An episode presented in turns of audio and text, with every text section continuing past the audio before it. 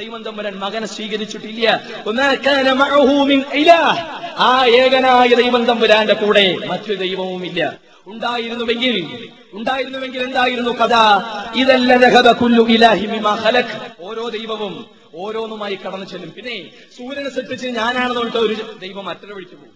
ചന്ദ്രനെ ഞാനാ സൃഷ്ടിച്ച് അതും കിടതാന്ന് പറഞ്ഞിട്ട് വേറെ ആൾ അങ്ങോട്ട് പോകും. പിന്നെ ഓരോ നക്ഷത്രവും പിടിച്ച് ഒരാളെ അങ്ങോട്ട് പോകും. അങ്ങനെ തന്നെയാണല്ലോ മന്ത്രി കസേരയുടെ നാലാളെ വിളിക്കുന്ന കഥയാണ് ഇപ്പോൾ ഉള്ളത്. നനച്ചോക്കണം. ഇതേപോലെ ഒന്നിലധികം ദൈവമാണ് ഈ ലോകത്തുണ്ടായിരുന്നെങ്കിൽ കഥ എന്താ? അതുകൊണ്ടാണ് ഖുർആൻ പറഞ്ഞത് പരസ്പരം അഭിമാനവും അഹങ്കാരത്തോടെ ഓരോരുത്തരും തങ്ങൾ സൃഷ്ടിച്ചതുമായി കടന്നു കളയും. സുബ്ഹാനല്ലാഹ്, അല്ലാഹു എത്ര പരിശുദ്ധൻ! ഏകനായ ദൈവം തമ്പുരാൻ എത്ര പരിശുദ്ധൻ! അമ്മാ യസിഫൂൻ, അവർ പറഞ്ഞുണ്ടാക്കുന്നതിൽ നിന്നെല്ലാം എത്ര പരിശുദ്ധനാണ്. അതുകൊണ്ട് ഫഅലം, നിങ്ങൾ ഓരോരുത്തരും അറിയണം, അന്നഹു ലാ ഇലാഹ ഇല്ലല്ലാഹ്, ഏകനായ പടച്ചതമ്പുരാനില്ലാതെ ഒരാരാധ്യൻ ഈ സൃഷ്ടി മഹാപ്രപഞ്ചത്തിനില്ല. ഇതാണ് ഐക്യത്തിന്റെ സ്നേഹത്തിന്റെ സന്ദേശമെന്ന് വിശുദ്ധ ഖുർആൻ ലോകത്തോട് പ്രഖ്യാപിക്കുകയാണ്. അവനെ മനസ്സിലാക്കണം, അവനെ മാത്രം ആരാധിക്കണം. അവനെ ആരാധിച്ചില്ല എങ്കിൽ ഘോരാഗ്നിയുടെ വിറകുകളായി തീരും. ഖുർആൻ പറഞ്ഞല്ലോ, ഇന്നഹു മയ്യുശ്രിക്കു ബില്ലാഹി ഫഖദ് ഹറമ അല്ലാഹു അലൈഹിൽ ജന്ന. ദൈവം തമ്പുരാന്റെ ഏകത്വത്തിൽ അധികതയിൽ നാമഗുണ വിശേഷണങ്ങൾ പങ്കുചേർത്താൽ നിങ്ങൾക്ക് രക്ഷയുണ്ടാവില്ല, നിങ്ങൾക്ക് നരകം കിട്ടും. ഈശാവാസ്യ ഉപനിഷത്ത് 12ാമത്തെ വചനം പറഞ്ഞു, അന്ധം തമഹ പ്രവിശന്ധിയേ സംഭൂതി മുപാസതേ തദോ ഭൂയ ഇവതേ തമോ യൗ സംഭൂത്യാമൃത. ആരാ സംഭൂതി? അസംഭൂതിയെ വിളിച്ചു പ്രാർത്ഥിച്ചവൻ ഘോരാന്ധകാരത്തിൽ ആവധിക്കും. ആരാണ് അസംഭൂതി? സ്വാമി ദയാനന്ദ സരസ്വതി. അദ്ദേഹത്തിന് സത്യാർത്ഥ പ്രകാശം എന്നുള്ള പുസ്തകത്തിൽ എഴുതി, ജനിച്ച, ജീവിക്കുന്ന, മരിക്കുന്ന ഒരു ശക്തിയും എല്ലാം അസംഭൂതികളാണ്. അതുകൊണ്ട് ദേവ, പുത്ര, മാനവാദികളൊന്നും ദൈവമല്ലേ, അവരെ വിളിച്ച് ആരാധിക്കാൻ പാടില്ല. ഞാനല്ല പറഞ്ഞത്, നിങ്ങൾക്ക് നോക്കാം സ്വാമി ദയാനന്ദ സരസ്വതിയുടെ സത്യാർത്ഥ പ്രകാശം എന്നുള്ള പുസ്തകം വായിക്കാൻ കിട്ടും. സുലഭമാണ് ഇവിടത്തെ ലൈബ്രറികളിൽ. അതുകൊണ്ട് നിങ്ങൾ പഠിക്കുക, ഏകദൈവാരാധനയിലേക്ക് മടങ്ങുക. യേശുവിന്റെ അധ്യാപനമെന്ത്? ബൈബിളിന്റെ അധ്യാപനമെന്ത്? വിഗ്രഹാരാധന പാപമാണെന്നാണ് യേശുവിന്റെ ബൈബിളിന്റെ അധ്യാപനം. വിഗ്രഹങ്ങൾ ഉണ്ടാക്കരുത്, അവയെ സേവിക്കരുത്, അവയുടെ മുന്നിൽ തലകുനിക്കരുത്, അവ നിർജീവ വസ്തുക്കളാണ്, ഒരു ഉപകാരവും ഉപദ്രവവും ചെയ്യാൻ അവർക്ക് കഴിയില്ല എന്നാണ് ആവർത്തന പുസ്തകം 5-ാം അധ്യായം, പുറപ്പാട് പുസ്തകം 20-ാം അധ്യായം, സങ്കീർത്തന പുസ്തകം 114-ാം സങ്കീർത്തനം തുടങ്ങുന്ന നിരവധി ആ വരികളിൽ ഇത്തരത്തിലുള്ള ചിന്തകൾ കാണാം. ഖുർആൻ പറഞ്ഞത് തന്നെ, സത്താവായ പടച്ചതമ്പുരാനെ ആരാധിക്കണം. എന്നാൽ ഖേദകരമെന്ന് പറയട്ടെ, ഏകദൈവാരാധനയെക്കുറിച്ച് ഹൈന്ദവ ദാർശനിക ഗ്രന്ഥങ്ങൾ പറയുന്നു, അതേസമയം ബഹുദൈവാരാധനയും പറയുന്നു. ബൈബിളിന്റെ കഥയും അത് തന്നെ. പക്ഷേ ഖുർആൻ ശുദ്ധ ഏകദൈവാരാധനയെക്കുറിച്ച് മാത്രം സംസാരിക്കുന്നു. പരലോകത്തെക്കുറിച്ച് ബൈബിൾ പറയുന്നു, അതോടൊപ്പം തന്നെ ഹൈന്ദവ ദർശന ഗ്രന്ഥങ്ങൾ പറയുന്നുണ്ട് സ്വർഗമുണ്ട്, നരകമുണ്ട് എന്ന്. അതേസമയം മനുഷ്യൻ മരിച്ചു കഴിഞ്ഞാൽ പട്ടിയും പന്നിയും ചണ്ടാളനായി ജനിക്കുമെന്നും ഹൈന്ദവ ദാർശനിക പ്രമാണങ്ങൾ പറയുന്നു. മനുഷ്യന് മോക്ഷം ലഭിക്കണമെങ്കിൽ വിശ്വാസത്തിൽ അധിഷ്ഠിതമായ കർമ്മമാണ് എന്ന് യേശു പഠിപ്പിക്കുമ്പോ, അല്ല, യേശുവിന്റെ ക്രൂശീകരണത്തിലും ആദിഭാവ സിദ്ധാന്തത്തിലും വിശ്വസിച്ചാലേ മനുഷ്യന് രക്ഷയുള്ളൂ എന്ന് ഇന്ന് ക്രൈസ്തവർ വിശ്വസിക്കുന്നു. വൈരുദ്ധ്യങ്ങൾ കാണാം, അതേപോലെ വ്യത്യസ്ത ചിന്തകൾ കാണാം. മദ്യത്തെക്കുറിച്ച് ഹൈന്ദവ ദാർശനിക പ്രമാണങ്ങൾ പറഞ്ഞു, മദ്യപാനി പതിതനാണ്, കൊള്ളരുതാത്തവനാണ് എന്ന്. അതേസമയം ഋഗ്വേദം നിങ്ങൾ വായിച്ചു നോക്കണം, ദേവേന്ദ്രൻ മദ്യപിക്കുന്നു, ശത്രുവായ വൃതനെ കൊല്ലുന്നു, അവിടെയും വൈരുദ്ധ്യം. അതേസമയം ബൈബിളിൽ കാണാം, മദ്യപാനിക്ക് സ്വർഗം കിട്ടില്ല എന്ന് കൊരിന്തർക്ക് എഴുതിയ 1-ാം ലേഖനം 10-ാമത്തെ വചനം പഠിപ്പിക്കുന്നു. അതേസമയം യേശു മദ്യം വിളമ്പുന്നു, ലോകാപ്രവാചകൻ ലോത്ത് പ്രവാചകൻ മദ്യപിച്ച് ലഹരി മൂക്കുന്നു, ഇതും പഠിപ്പിക്കുന്നു ബൈബിൾ. എന്നാൽ ഖുർആൻ കൃത്യമായി മദ്യത്തെ നിഷിദ്ധമാക്കുന്നു, ഹറാമാക്കുന്നു. വൈരുദ്ധ്യങ്ങൾ ഖുർആനിൽ നിങ്ങൾക്ക് കാണാൻ കഴിയില്ല. അതുകൊണ്ട് ശുദ്ധ ഏകദൈവാരാധന ലോകത്തെ പഠിപ്പിക്കുകയും അതിന്റെ പ്രായോഗിക തലത്തിലേക്ക് ഇന്നും ജനങ്ങളെ ക്ഷണിക്കുകയും ചെയ്യുന്ന ഏകാദർശ പ്രസ്ഥാനം, അത് ഇസ്ലാമാണ്. ഇസ്ലാം എന്ന് പറയുമ്പോൾ നിങ്ങൾ എന്താ കരുതി? സിൽമ എന്ന അറബി പദധാതുവിൽ നിന്നാണ് ഇസ്ലാം ഉണ്ടാകുന്നത്. എന്നാൽ ഹിന്ദു എന്ന് പറഞ്ഞാലോ, ഹിന്ദു മതം എന്നൊരു മതമുണ്ടോ? നിങ്ങൾ the complete work of Swami Vivekananda എന്ന ഗ്രന്ഥത്തിലെ 3-ാം വാല്യത്തിലെ 229-ാമത്തെ പേജ് ഒന്ന് മറിച്ചു നോക്കുക. അതിൽ കാണാം Swami Vivekananda, the complete work of Swami Vivekananda എഴുതിയത്, സിന്ധു എന്ന നദി, സിന്ധു നദീ തടത്ത് താമസിച്ചിരുന്ന ആളുകൾ അറേബ്യ എന്ന പേര് പരിണമിച്ചുണ്ടായതാണോ? അല്ല. പിന്നെ എങ്ങനെ സിൽമ എന്ന പദം? എന്താ സിൽമ? ശാന്തി, സമാധാനം എന്നാണ് അതിന്റെ അർത്ഥം. അപ്പോൾ ഇസ്ലാം എന്താണ്? സത്താവായ ദൈവം തമ്പുരാൻ സ്വന്തത്തെ സമർപ്പിക്കുക വഴി നേടിയെടുക്കാനാകുന്ന ശാന്തിയാണ്, സമാധാനമാണ് ഇസ്ലാം. അങ്ങനെ സ്വന്തത്തെ സമർപ്പിച്ചവനാണ് മുസ്ലിം. ആ ഇസ്ലാം എന്നുള്ളത് കേവലം ഒരു മതമായി കൊണ്ടല്ല ഖുർആൻ പറഞ്ഞത്, മറിച്ച് പ്രപഞ്ചത്തിന്റെ മനുഷ്യപ്രകൃതിയുടെ മതം, ദൈവത്തിനുള്ള സമ്പൂർണ്ണ സമർപ്പണത്തിന്റെ മതം. ആരാണോ ദൈവത്തെ പൂർണ്ണമായി സമർപ്പിക്കുന്നത് അവനാണ് മോക്ഷമുള്ളൂ. കേവലം മുഹമ്മദ് അഹമ്മദ് എന്നുള്ള പേരുകൊണ്ടല്ല മുസ്ലിമാകുന്നത്. അത് കേവലം മുഹമ്മദ് എന്നുള്ള പേരുകൊണ്ട് നമുക്കിടയിൽ ആളുകൾക്ക് മുസ്ലിമാണ്. പക്ഷേ ദൈവം തമ്പുരാൻ പറഞ്ഞത് പൂർണ്ണമായി ദൈവത്തിന് സ്വന്തത്തെ സമർപ്പിക്കണം, അവനാണ് മുസ്ലിം. ആ ഇസ്ലാം അതിന്റെ അഭിവാദനം പോലും പരസ്പരം കാണുമ്പോൾ അസ്സലാമു അലൈക്കും, ഇവിടെ സ്വാഗത ഭാഷകൻ പറഞ്ഞു അസ്സലാമു അലൈക്കും, അധ്യക്ഷ പ്രാസികൻ പറഞ്ഞു അസ്സലാമു അലൈക്കും, ഈ ഉള്ളവനും പറഞ്ഞു അസ്സലാമു അലൈക്കും. എന്തായി അസ്സലാമു അലൈക്കും? നിങ്ങളുടെയൊക്കെ തലവെട്ടണം എന്നാണോ? അല്ലല്ലോ. ഇതാ ജിഹാദ് നീണാൽ വാഴട്ടെ എന്നാണോ? അല്ല. ഇൻഖിലാബ് സിന്ദാബാദ് എന്നാണോ? അല്ല. മറിച്ചെന്താണ്? നിങ്ങൾക്ക് ദൈവം തമ്പുരാന്റെ ശാന്തിയും സമാധാനവും ഉണ്ടാകട്ടെ എന്ന്. ഏതും മതദർശന പ്രമാണങ്ങളിലാണ് ഇത്തരത്തിലുള്ള ശാന്തിയുടെ അഭിവാദന ശൈലിയുള്ളത്? ഉണ്ടോ? ലോക ചരിത്രത്തിൽ ഉണ്ടായിട്ടുണ്ടോ? ഇല്ല. ലാൽ സലാം എന്ന് പറയുന്നവരുണ്ട്, നമസ്കാരം എന്ന് പറയുന്നവരുണ്ട്, ഗുഡ് മോർണിംഗ് എന്നും ഗുഡ് ആഫ്റ്റർനൂൺ എന്നും ഗുഡ് ഈവനിംഗ് എന്ന് പറയുന്ന ആളുകളുണ്ട്, ഗുഡ് നൈറ്റ് എന്ന് പറയുന്ന ആളുകളുണ്ട്. രാവിലെ 7 മണിക്ക് ഭർത്താവ് മരിച്ചു പൊട്ടിക്കരയുന്ന ഒരു സ്ത്രീയുടെ അടുക്കൽ ചെന്നുകൊണ്ട് ഗുഡ് മോർണിംഗ് എന്ന് പറയാൻ പറ്റുമോ? SSLC റിസൾട്ട് കേട്ട് പ്രയാസപ്പെടുന്ന, 12 മണിക്ക് 1 മണിക്ക് റിസൾട്ട് കേട്ട് പ്രയാസപ്പെട്ടുകൊണ്ടിരിക്കുന്ന ഒരു വിദ്യാർത്ഥിയോട് ഗുഡ് ആഫ്റ്റർനൂൺ എന്ന് പറയാൻ പറ്റുമോ? രാത്രിയിൽ സ്വന്തം ഭാര്യ മരിച്ച് പ്രയാസപ്പെട്ടുകൊണ്ടിരിക്കുന്ന ഒരു ഭർത്താവിനോട് ഗുഡ് നൈറ്റ് എന്ന് പറയാനാവുമോ? എന്നാൽ ഇസ്ലാമിലെ അസ്സലാമു അലൈക്കും, ദൈവം തമ്പുരാന്റെ ശാന്തിയും സമാധാനവും ഉണ്ടാകട്ടെ, ദുഃഖത്തിന്റെ അവസ്ഥയിലാകട്ടെ, അതുപോലെ തന്നെ സന്തോഷത്തിന്റെ ഘട്ടത്തിലാകട്ടെ, ഏത് സമയത്തിലും തീർത്തും കൃത്യമായി യോജിക്കുന്ന അഭിവാദനമാണ് ഇസ്ലാമിന്റെ അഭിവാദന ശൈലി പോലും. അതെങ്ങനെയാണ്? ആ ആദർശ പ്രസ്ഥാനം അങ്ങനെയാണ് തീവ്രവാദവും ഭീകരവാദവുമാകുക. ആ ആദർശ പ്രസ്ഥാനത്തിന്റെ പ്രബോധകരായിക്കൊണ്ടാണ് ലോകത്തിന്റെ വ്യത്യസ്ത ഭാഗങ്ങളിൽ പ്രവാചകന്മാരുടെ നിയോഗം ഉണ്ടായിട്ടുള്ളത്. അങ്ങനെ കടന്നു വന്ന പ്രവാചകന്മാരുടെ കൂട്ടത്തിൽ അവസാനത്തെ കണ്ണിയാണ് മുഹമ്മദ് നബി. ആ മുഹമ്മദ് നബിയെ കുറിച്ച് നിങ്ങൾ എന്ത് കരുതി? അത് മുസ്ലിങ്ങളുടെ കുല നേതാവ്, അറബികളുടെ ഗോത്ര നേതാവ്? അല്ല, അങ്ങനെയല്ല ഖുർആൻ മുഹമ്മദ് നബിയെ പരിചയപ്പെടുത്തിയത്. 34-ാം അധ്യായം സബയിലെ 28-ാമത്തെ വചനം, വമാ അർസൽനാക ഇല്ലാ കാഫത ലിന്നാസി ബശീറൻ വനദീറ വലാകിന്ന അക്തറന്നാസി ലാ യഅലമൂൻ. ലോകത്തിന് നന്നാക്കാൻ, ലോക ജനങ്ങളെ നന്നാക്കാൻ, സ്വർഗത്തെക്കുറിച്ചുള്ള സന്തോഷ വാർത്ത അറിയിക്കാൻ, നരകത്തെക്കുറിച്ചുള്ള താക്കീത് ചെയ്യാനാണ് മുഹമ്മദ് നബിയെ നിന്നെ ഞാൻ നിയോഗിച്ചത് എന്നാണ് ദൈവം പറഞ്ഞത്. ലോകത്തെ നന്നാക്കാൻ, മുസ്ലിങ്ങളെ മാത്രം നന്നാക്കാനല്ല. ആ നബിയെ കുറിച്ച് ഖുർആൻ 21-ാം അധ്യായം സൂറത്തുൽ അംബിയായിലെ 107-ാമത്തെ വചനത്തിലൂടെ പറഞ്ഞു, വമാ അർസൽനാക ഇല്ലാ റഹ്മത്തൽ ലിൽ ആലമീൻ. ലോകത്തിന് കാരുണ്യമായി കൊണ്ടല്ലാതെ താങ്കളെ നാം നിയോഗിച്ചിട്ടില്ല. ആ കാരുണ്യത്തിന്റെ പ്രവാചകൻ എങ്ങനെയാണ് വർഗീയവാദിയാവുക?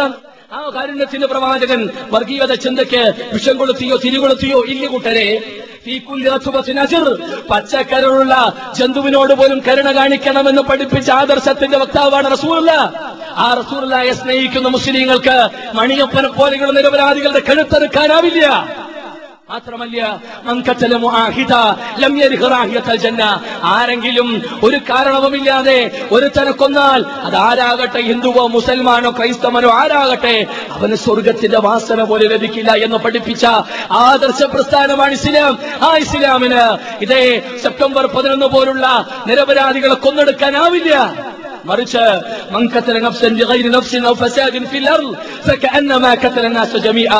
ആരെങ്കിലും ഒരു കാരണവുമില്ലാതെ ഒരുത്തനെ കൊന്നാൽ അവൻ ഈ ലോകത്തെ സകല മനുഷ്യരെയും കൊന്നതിന് മാത്രം തുല്യമാണ്. 650 കോടി വരുന്ന ജനങ്ങളെ നിഷ്കരണം കൊന്നതിന് തുല്യമായ മഹാപാപമാണ് ഒരു നിരപരാധിയെ കൊല്ലുക വഴി ആ കൊലയാളി ചെയ്തത് എന്ന് പഠിപ്പിച്ച ആദർശ പ്രസ്ഥാനമാണ് ഇസ്ലാം.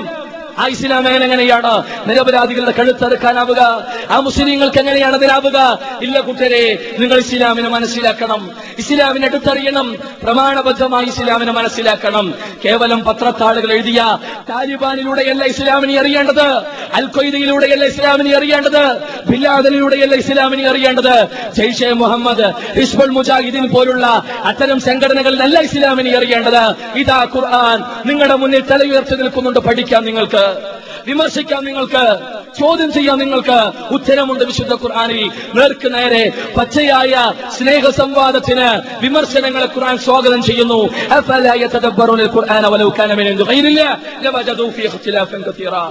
എന്തേ അവർ ഖുർആനെ കുറിച്ച് ചിന്തിക്കാത്തത്?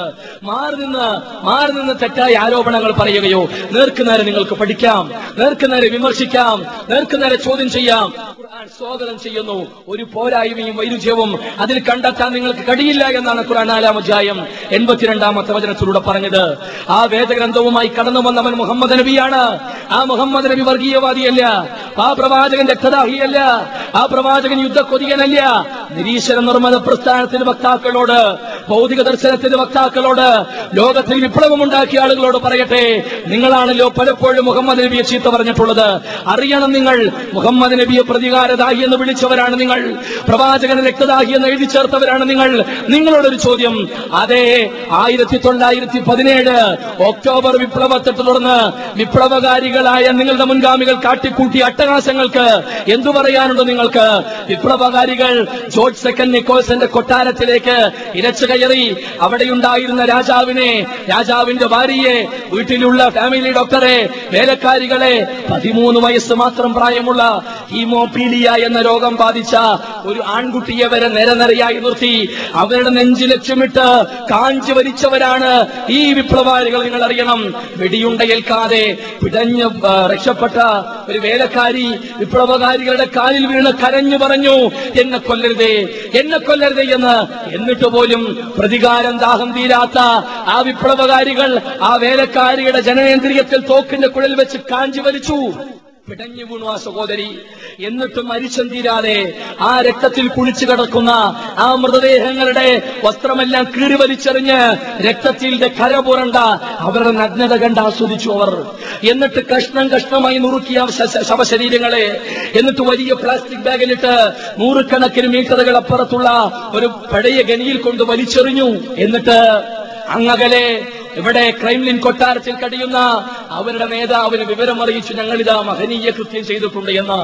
അവർക്ക് മുഹമ്മദ് നബിയെ പ്രതികാരദാഹി എന്ന് വിളിക്കാൻ എന്തവകാശം? എന്നാൽ മുഹമ്മദ് നബിയുടെ ചരിത്രത്തിലേക്ക് നോക്ക്. ഭരണം കിട്ടിയപ്പോൾ, വിപ്ലവത്തിന് വിജയം നേടിയപ്പോൾ വിപ്ലവകാരികൾ കാട്ടുകൂട്ടിയ അട്ടഹാസമാണ് ഞാൻ പറഞ്ഞത്. എന്നാൽ മുഹമ്മദ് നബിക്ക് ഭരണം കിട്ടിയപ്പോ നബി എന്താണ് ചെയ്തത്? ചരിത്രം നിങ്ങൾക്ക് മുന്നിൽ പച്ചയായി തുറക്കുന്നു, ചരിത്രത്തിന്റെ താളുകൾ. പ്രവാചകൻ പറഞ്ഞു, ദൈവത്തിന് പടച്ചതമ്പരൻ ഏകനാണ് പറഞ്ഞു, അടികിട്ടി, മർദ്ദനങ്ങളേറ്റു, നാട് വിട്ടോടേണ്ടി വന്നു. ആ ഒരൊറ്റ കാര്യം പറഞ്ഞതിന്റെ പേരിൽ പ്രവാചകന്റെ കൺമുന്നിൽ വെച്ച് പ്രവാചകന്റെ അനുയായികൾ നിഷ്കരണം കൊല ചെയ്യപ്പെട്ടു. ആ ശത്രുക്കൾ ഉഹദിന്റെ രണഭൂമിയിൽ പ്രവാചകന്റെ പിതൃബന്റെ നെഞ്ചു കുത്തിക്കീറി കരൾ കടിച്ചെടുത്ത് ചവച്ചരച്ച് തുപ്പിയ ഹിന്ദും വഹിഷിയും പ്രവാചകന്റെ മക്കാ വിജയവുമായി ബന്ധപ്പെട്ട് പ്രവാചകന്റെ മുന്നിലുണ്ട്. മക്കയുടെ ഭരണം പ്രവാചകന്റെ കയ്യിൽ. തന്റെ പിതൃബന്റെ കരൾ കടിച്ചു തുപ്പിയ ആ കശ്മലന്റെ കഴുത്തെടുക്കാൻ ലഭിക്കുക അന്ന് ആരോഗ്യമുണ്ട്, അതിനുള്ള കഴിവുണ്ട്. പ്രവാചകൻ ചെയ്തോ, തന്റെ അനുയായികളെ നിഷ്കരണം കൊന്നെടുക്കിയ ഈ ശത്രുക്കളുടെ നെഞ്ചകം പിളർക്കാൻ പ്രവാചകന് അധികാരവും സായുധ ബലവും ഉണ്ടായിട്ട് നബി എന്തു പറഞ്ഞു? നിങ്ങൾക്ക് പോകാം, നിങ്ങൾക്ക് നിങ്ങളുടെ മതമനുസരിച്ച് ജീവിക്കാമെന്ന്. ആ പ്രവാചകൻ ലോക ചരിത്രത്തിൽ വിട്ടുവീഴ്ചയ്ക്ക് മകുടോദാഹരണമാണ്. ചരിത്രത്തിന്റെ താളുകളിലെ ആ പുണ്യപുരുഷൻ, ആ പ്രവാചകന്റെ അനുയായികൾക്ക് രക്തപ്പുഴയൊടുക്കാനാവില്ല, വർഗീയവാദികളാകാനാവില്ല. അത്തരം ചിന്ത ഏതെങ്കിലും മുസ്ലിം തീവ്രവാദി ഗ്രൂപ്പുകളിൽ ഉണ്ടായാൽ മൊത്തത്തിൽ നിരപരാധികളായി മുസ്ലിങ്ങളെ കരിവാരിത്തേക്കാൻ നിങ്ങൾ തയ്യാറാകരുത്. ഏതെങ്കിലും മുസ്ലിം നാമധാരികൾ എന്തെങ്കിലും അതിക്രമങ്ങൾ ചെയ്തു എന്ന രക്തക്കാരണത്താൽ ദൈവം തമ്പുരാനെ മാത്രം ആരാധിച്ചുകൊണ്ട് പരസ്പരം കാണുമ്പോൾ വരെ അസ്സലാമു അലൈക്കും എന്നുള്ള ശാന്തയും സമാധാനത്തിന് വേണ്ടി പ്രാർത്ഥിക്കുന്ന മുസ്ലിങ്ങളെ നിങ്ങൾക്ക് എങ്ങനെ തീവ്രവാദികളെന്ന് വിളിക്കാനാവും? മനസ്സാക്ഷി മരവിച്ചിട്ടില്ലാത്ത സഹോദരങ്ങളെ, പറയൂ, ഞങ്ങൾ വർഗീയവാദികളാണോ? ഈ മണ്ണിന് വേണ്ടി ഇന്നത്തെ ഞങ്ങളുടെ മുൻഗാമികൾ പണിയെടുത്തിട്ടുണ്ട്. എത്രയെത്ര സമരനായകന്മാർ ഈ മണ്ണിന് വേണ്ടി പണിയെടുത്ത ആളുകളാണ്. ഇന്നും ഈ മണ്ണിനോട് കൂറു പുലർത്തുന്നവരാണ് ഇന്ത്യയിലെ, ഭാരതത്തിലെ മുസ്ലിങ്ങൾ. അതുകൊണ്ട് ഞങ്ങൾ പിറന്നു വീണ മണ്ണ്, അതുകൊണ്ട് ഈ മണ്ണിന്റെ പുരോഗതിക്ക് വേണ്ടി ഇന്നും പരിശ്രമിച്ചുകൊണ്ടിരിക്കുന്നവരാണ് മുസ്ലിങ്ങൾ. നിങ്ങളെപ്പോലെ രക്തമുള്ള, നിങ്ങളെപ്പോലെ മച്ചയും മാംസവുമുള്ള, നിങ്ങളെപ്പോലെ മാതാപിതാക്കളുള്ള, നിങ്ങളെപ്പോലെ ഉറ്റവരുമുടയവരുമുള്ള, നിങ്ങളെപ്പോലെ തിന്നുകയും കുടിക്കുകയും അതേപോലെ ചിരിക്കുകയും കരയുകയും ചെയ്യുന്ന വികാര വിചാരങ്ങളുള്ള മനുഷ്യരാണ് കൂട്ടരെ ഈ ഭാരത മണ്ണിലെ മുസ്ലിങ്ങൾ. അവരെ എങ്ങനെയാണ് ആട്ടിപ്പുറത്താക്കാൻ നിങ്ങൾക്ക് കഴിയുമോ? നിങ്ങളുടെ മനസ്സുകൾക്ക് മുമ്പ് ഭാരത മണ്ണിലേക്ക് മുസ്ലിങ്ങൾ കടന്നു വന്നപ്പോ സാമൂതിരിയായിരുന്നു ഇവിടെ മണ്ണ് നൽകിയത്, പള്ളിക്ക് സ്ഥലം നൽകിയത്. അന്ന് അവർക്കിടയിലുണ്ടായിരുന്ന ഐക്യവും സ്നേഹവും എന്തേ നഷ്ടപ്പെട്ടു പോയോ?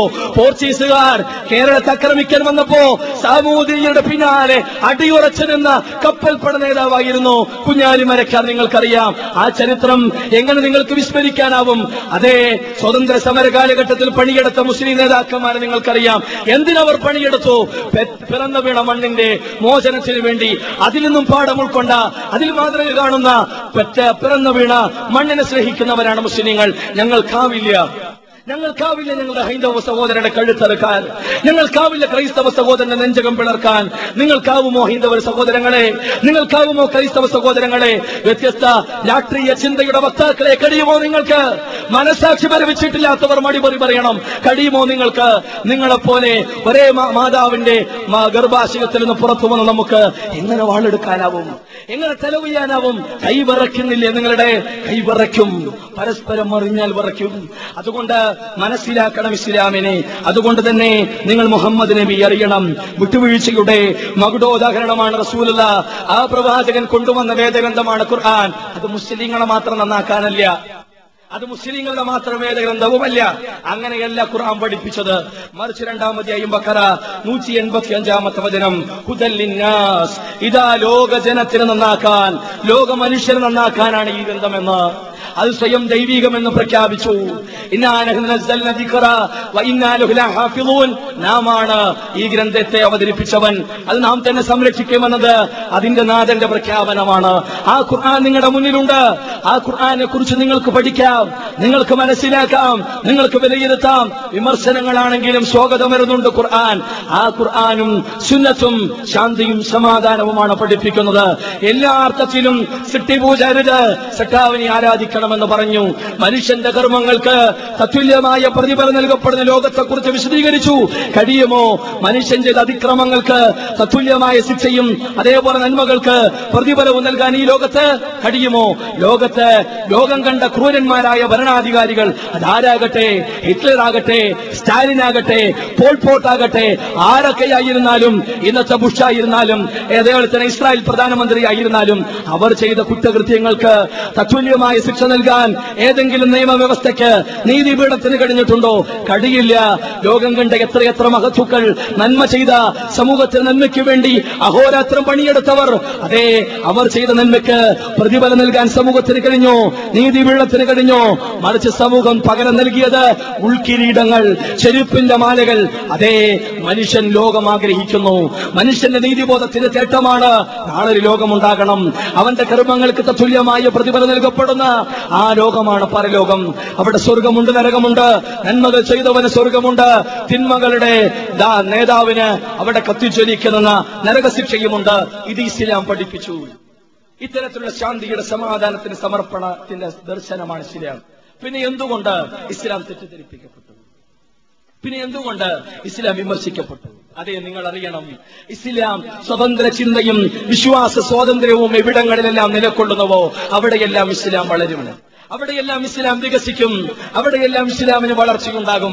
അത് മനസ്സിലാക്കിയ ബുദ്ധിജീവികൾ പറഞ്ഞു, പ്രത്യേകിച്ച് ബർണാൻഷ പറഞ്ഞു, അടുത്ത 100 കൊല്ലത്തിനുള്ളിൽ യൂറോപ്പിനെ ശക്തമായി സ്വാധീനിക്കുന്ന ഒരു മതമുണ്ടെങ്കിൽ അത് ഇസ്ലാമായിരിക്കും.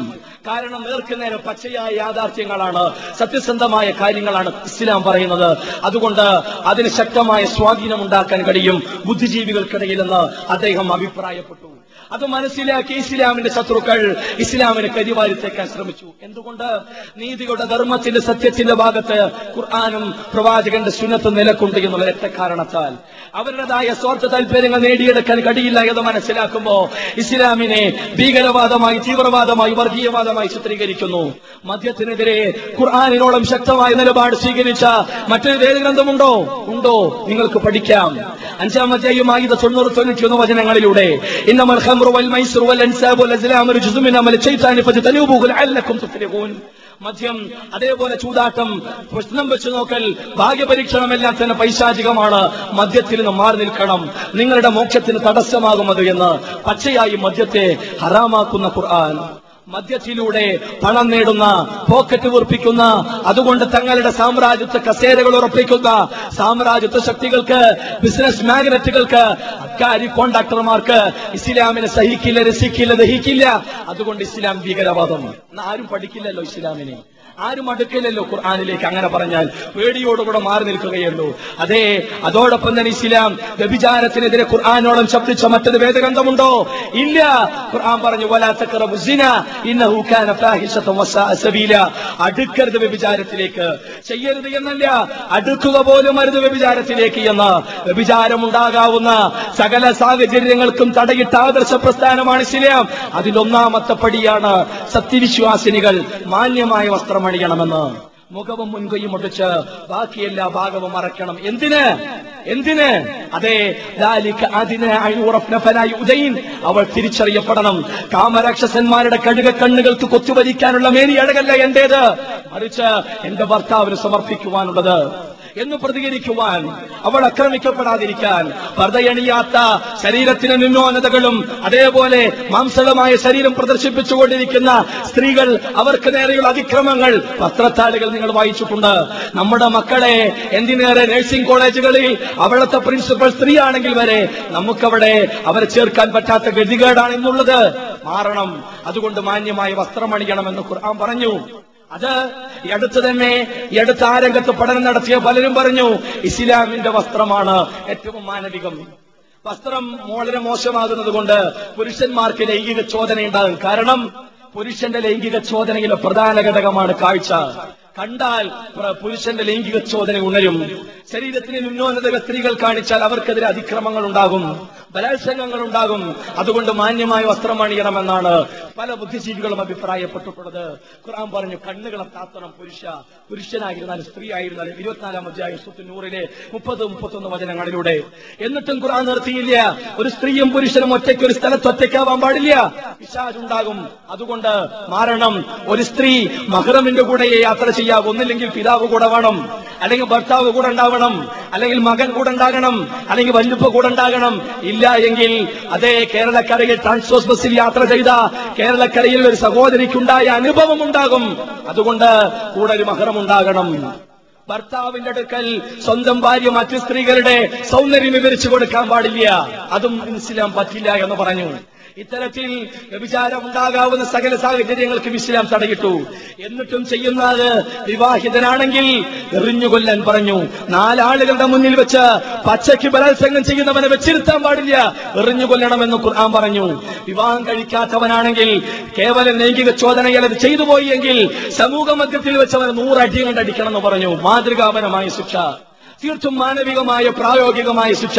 അത് കൊടുക്കാത്തത് കൊണ്ടാണ് കേരളക്കരയിൽ ഇത്തരം പ്രശ്നങ്ങൾ ഇന്നും പുകഞ്ഞുകൊണ്ടിരിക്കുന്നത് എന്നാണ് മനസ്സിലാക്കണം.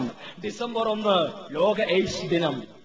1988 മുതൽ തുടങ്ങി ലോക എയ്ഡ്സ് ഡേ ആചരിക്കാൻ. ഓരോ വർഷം കഴിയുന്തോറും അതേ എയ്ഡ്സ് രോഗികൾ വർദ്ധിച്ചുകൊണ്ടിരിക്കുന്നു. ബോധവൽക്കരണത്തിന് കഥയറിയണോ? എയ്ഡ്സിനെ തടയൂ, ഉറ ഉപയോഗിക്കൂ. നല്ല പരസ്യവാചകം. എയ്ഡ്സിനെ തടയൂ, ഉറ ഉപയോഗിക്കൂ എന്ന്. നിങ്ങൾക്ക് ഏത് പേശിയുമായി ശരീരബന്ധം പുലർത്താം, പക്ഷേ ഉറ ഉപയോഗിക്കണമെന്ന് മാത്രമാണല്ലോ ഈ പരസ്യവാചകത്തിനർത്ഥം. കേരള സാംസ്കാരിക വകുപ്പ് ഈ അടുത്തിറക്കിയ പരസ്യവാചകം നിങ്ങൾ അറിയണ്ടേ? ഒരു ഭർത്താവ് ഇൻസൈഡ് ഒക്കെ ചെയ്തിട്ട് പാന്റ് ഷർട്ടൊക്കെ ഇട്ട് ആളൊരു ബാഗും സുക്കേസൊക്കെ എടുത്തിട്ട് യാത്ര പോകാൻ വേണ്ടി നിൽക്കാം. അപ്പൊ പിന്നാലെ ഭാര്യ വന്നിട്ട് ഏയ് ഒന്ന് നിൽക്കണേന്ന് പറയാം. എന്നിട്ട് കയ്യിലുള്ള കോണ്ടം, ഗർഭനിരോധനം ഉറങ്ങനെ ചൂണ്ടിക്കൊണ്ട് കൊടുത്തിട്ട് പറയാം ഇത് കൈവച്ചിട്ട് പോയിക്കോ, വരുമ്പോ വല്ല HIV രോഗമായിട്ട് ഇങ്ങോട്ട് വരണ്ട, നിങ്ങൾ എനിക്ക് നന്നായിട്ട് അറിയാം. കേരള സംസ്കാരത്തിന്റെ കഥയാണ് കേരള സാംസ്കാരിക വകുപ്പ് പുറത്തിറക്കിയത്. ഇതാണ് കഥ. ഏതാനും ദിവസങ്ങൾക്ക് മുമ്പ് വൈറ്റിലയിൽ, എറണാകുളം വൈറ്റില ബൈപ്പാസിൽ ലോകസുന്ദരിയുടെ നേതൃത്വത്തിൽ കുറേയധികം പെണ്ണുങ്ങളും പുരുഷന്മാരും ഈ ലോകസുന്ദരിയുടെ നേതൃത്വത്തിൽ കൂട്ടയോട്ട മത്സരം. എന്തിനെന്നറിയുമോ? എയ്ഡ്സ് ബോധവൽക്കരണത്തിന്റെ ഭാഗം. ഓട്ടമായിട്ട് ഓടിയ നടക്കുക കാര്യം ഇല്ല. ശക്തമായ നിർദ്ദേശങ്ങൾ ഉണ്ടാകണം, പ്രായോഗികമായ മാനവികമായ പരിഹാരങ്ങൾ ഉണ്ടാകണം. അതൊന്നും നിർദ്ദേശിക്കാനില്ല. ഈ അടുത്ത് Viennaയിൽ നടന്നൊരു സംഭവം നിങ്ങൾക്കറിയണ്ടേ? എൽട്ടൺ ജോൺ എന്ന് പറഞ്ഞ ഒരു ബുദ്ധിജീവി, അയാളൊരു സംഘടന ഉണ്ടാക്കി. അയാളുടെ സംഘടന നടത്തിക്കൂട്ടുന്ന അട്ടഹാസം നിങ്ങൾ അറിയണ്ടേ? ഓരോ ഓഡിറ്റോറിയങ്ങളിലും വളരെ മോശമായ വസ്ത്രം അണിച്ച് മാതക നൃത്തങ്ങൾ സംഘടിപ്പിക്കുക. അതിന് ഇന്ത്യൻ അംബാസിഡർ പോയി. അയാൾ പോയപ്പോ തന്നെ മൂക്കത്ത് വിരൽ വെച്ച് പോയി. ആവും, ഇതൊരിക്കലും കണ്ടിട്ടില്ല. കാരണം പൂർണ്ണ നഗ്നരായിക്കൊണ്ടാണ് ആളുകളൊക്കെ കടന്നു വന്നത്. അതിൽ കടന്നു വന്ന ഒരു ഭാര്യയും ഭർത്താവും. ശരീരത്തിലെ വസ്ത്രമൊക്കെ മാറി പൂർണ്ണ നഗ്നരായിട്ട് ശരീരം മുഴുവൻ മഞ്ഞപ്പയ്യൻ്റടിച്ച് അവിടങ്ങളിലെല്ലാം കറുത്ത പുള്ളിയിട്ടുകൊണ്ട് പുള്ളിപ്പുലികൾ നടന്നു വരുന്നത് പോലെ വന്നു. അവരെ ഇവർ ആനയിച്ചു സ്റ്റേജിലേക്ക്. സ്റ്റേജിൽ കയറി നല്ല ഡാൻസ്. അവർക്ക് ഒന്നാം സമ്മാനം നൽകി. എച്ച്എൽ ജോണിനോട് ചോദിച്ചു, എന്താ ചങ്ങാതി ചെയ്യണം, ഇത്രയും മോശവും? എയ്ഡ്സ് വിരുദ്ധത എന്ന മഹനീയ ലക്ഷ്യത്തിന്റെ സാക്ഷാത്കാരത്തിന് വേണ്ടിയാണത്രേ ഞങ്ങളിത് ചെയ്യുന്നത്. നല്ല സാക്ഷാത്കാരാണത്. ഇതാണ് കഥ. എയ്ഡ്സ് വിരുദ്ധതയുടെ ഭാഗം ഇതാണെങ്കിൽ എന്തുകൊണ്ട് പരിഹാരമാർഗം? ഇസ്ലാം കൃത്യമായ മാനവികമായ നിർദ്ദേശം നൽകി. കൃത്യമായ അതേ വിവാഹപ്രായമെത്തിയാൽ ആദ്യം പുരുഷനായാലും സ്ത്രീ ആയാലും കല്യാണം കഴിച്ചു കൊടുക്കണം. ഇല്ലാത്ത യുവാക്കളാണെങ്കിൽ നോമ്പെടുക്കണം. കൃത്യമായി റസൂലുള്ളാഹിന്റെ നിർദ്ദേശം. എന്നിട്ട് പറഞ്ഞു, വ്യഭിചാരം ഉണ്ടാകാതിരിക്കാനുള്ള സാഹചര്യങ്ങൾ ഉണ്ടാക്കി. മാന്യമായ വസ്ത്രമണിയണം, കണ്ണുകളെ താത്തണം, സ്ത്രീയും പുരുഷനും ഒറ്റയ്ക്കാവാൻ പാടില്ല, ഒറ്റയ്ക്കൊരു പള്ളി യാത്ര ചെയ്ത് പ്രശ്നം ഉണ്ടാവും. അതോടൊപ്പം തന്നെയുള്ള കൃത്യമായ മാനവികമായ നിർദ്ദേശങ്ങൾ. എന്നിട്ടും ചെയ്ത 100 അടി കൊണ്ട് കൊടുക്കണമെന്ന് പറഞ്ഞു. നോക്കണം, കൃത്യമായ പ്രായോഗികമായ നിർദ്ദേശങ്ങൾ. ഇതാണ് ഇസ്ലാമിന് പറയാനുള്ളത്. അതല്ലാതെ എയ്ഡ്സിനെ തടയൂ ഉറപയോഗിക്കുന്നുള്ള തരം താഴ്ന്ന ഏർപ്പാടൊന്നും ഇസ്ലാമിന് മുന്നോട്ട് വെക്കാനില്ല. പച്ചയായി നേർക്ക് നേരെ ജനങ്ങളുടെ നന്മയ്ക്ക് വേണ്ടി കാര്യങ്ങൾ ഇസ്ലാമിന് പറയാൻ കഴിയും. ആ ആദർശ ഗ്രന്ഥമാണ് ഖുർആൻ. ആ ഖുർആൻ കൃത്യമായി സ്ത്രീകളെ മാനിച്ച ആദർശ പ്രസ്ഥാനമാണ്. സ്ത്രീക്ക് ആത്മാവുണ്ട് എന്ന് പറഞ്ഞ, സ്ത്രീക്ക് സ്വത്തിന് അവകാശം കൊടുത്ത, വിവാഹമോചനം ചെയ്യാനും ഒരു പുരുഷനെ തെരഞ്ഞെടുക്കുവാനുമുള്ള പൂർണ്ണ അധികാരവും അവകാശവും കൊടുത്തത് ഇസ്ലാം സ്ത്രീക്ക് മാത്രമാണ്. സ്ത്രീക്ക് കൊടുത്തിട്ടുണ്ട്. ഹൈന്ദവ ദർശനം കൊടുത്തിട്ടുണ്ടോ? സതീ സമ്പ്രദായത്തിന്റെ ഭാഗമായി ഭർത്താവ് മരിച്ചാൽ ചിതയിൽ ചാടി മരിക്കേണ്ട ഗതികേടുണ്ടായിരുന്നു ഹൈന്ദവ സ്ത്രീകൾക്ക്. അത് കണ്ട് തന്റെ ഭർത്താവ്, തന്റെ ജേഷ്ഠന്റെ ഭാര്യ സതിയുടെ ഈ തീ കൂമ്പാരത്തിൽപ്പെട്ട് പിടഞ്ഞു മരിക്കുന്നത് കണ്ട് രാജാറാം മോഹൻ റായിയുടെ ഹൃദയം വിറകൊണ്ടു. അദ്ദേഹം സതിക്കെതിരെ പോരാടി. സതി നിരോധിച്ചു. ഏതാനും വർഷങ്ങൾക്ക് മുമ്പ് സതിയുടെ പുനരാവർത്തനത്തിന് സാക്ഷിയായി ഉത്തരേന്ത്യ. എന്നാൽ ഇസ്ലാം എന്ത് പറഞ്ഞു? നോക്കണം നിങ്ങൾ, പെണ്ണിന്റെ ഹൃദയം കഴുതപ്പുലിയുടെ ഹൃദയമാണെന്നാണ് ഋഗ്വേദം പറഞ്ഞത്. നിങ്ങൾക്ക് വായിച്ചു നോക്കാം. കേവലം ഒരു ആരോപണമല്ല. പെണ്ണിനെ സംബന്ധിച്ചിടത്തോളം പിതാ രക്ഷതി കൗമാരേ ഭർത്തരക്ഷതി യൗവരേ രക്ഷന്തി സ്ഥാവരേ പുത്ര സ്ത്രീ സ്വാതന്ത്ര്യം അർഹതി. ചെറിയ കുട്ടിയായി കഴിഞ്ഞാൽ അത് അവൾ പിതാവിന്റെ കീഴിൽ നിൽക്കൊള്ളണം. അതേപോലെ യൗവനാവസ്ഥയിൽ ഭർത്താവിന്റെ കീഴിലാവണം അവൾ. എന്തിനേറെ വയോവൃദ്ധരായാൽ മകന്റെ ചൊൽപ്പടിക്ക് നിൽക്കണം. സ്ത്രീ സ്വതന്ത്രമർഹതി. സ്ത്രീക്ക് ഒരു സ്വാതന്ത്ര്യമില്ല. എന്നാൽ ഇസ്ലാം നോക്കണം, കൃത്യമായി അവരുടെ പരിധിയും അവരുടെ മാനസികമായ അവസ്ഥയും അവരുടെ കൃത്യമായ ശാരീരിക പ്രകൃതിയും എല്ലാം അറിഞ്ഞുകൊണ്ട് അവൾക്ക് കൃത്യമായ മാനവും സ്ഥാനവും നൽകി ആദരിച്ച ആദർശ പ്രസ്ഥാനമാണ് ഇസ്ലാം. അവൾക്ക് സ്വന്തം ഭർത്താവിന് വേണ്ടെന്ന് വെക്കാനുള്ള അധികാരം വരെയുണ്ട്. ഹിന്ദുമതത്തിലുണ്ടോ? ഹൈന്ദവ ദാർശനിക പ്രമാണങ്ങളിലുണ്ടോ? ക്രൈസ്തവ ദർശനങ്ങളിലുണ്ടോ? എന്തിനേറെ ആധുനിക സമൂഹത്തിൽ വെച്ച് 1960 ശേഷമാണ് സ്വത്തവകാശം പോലും ലണ്ടനിൽ സ്ത്രീകൾക്കുണ്ടായത്. അതിനു മുമ്പ് 1400 വർഷങ്ങൾക്ക് മുമ്പ് സ്ത്രീക്ക് സ്വത്തവകാശമുണ്ട് എന്ന് പഠിപ്പിച്ച ആദർശ പ്രസ്ഥാനമാണ് ഇസ്ലാം. ത്വലാഖിനെ കുറിച്ച് ഏറെ വിമർശിക്കപ്പെട്ടു എന്നറിഞ്ഞു.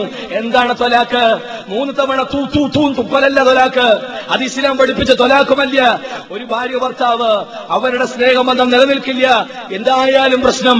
അങ്ങനെ പ്രശ്നമോട് പ്രശ്നമാകുന്നുവെങ്കിൽ ആദ്യം ഭർത്താവ് ഭാര്യയെ ഉപദേശിക്കണം, നിരന്തരമായി ഉപദേശിക്കണം.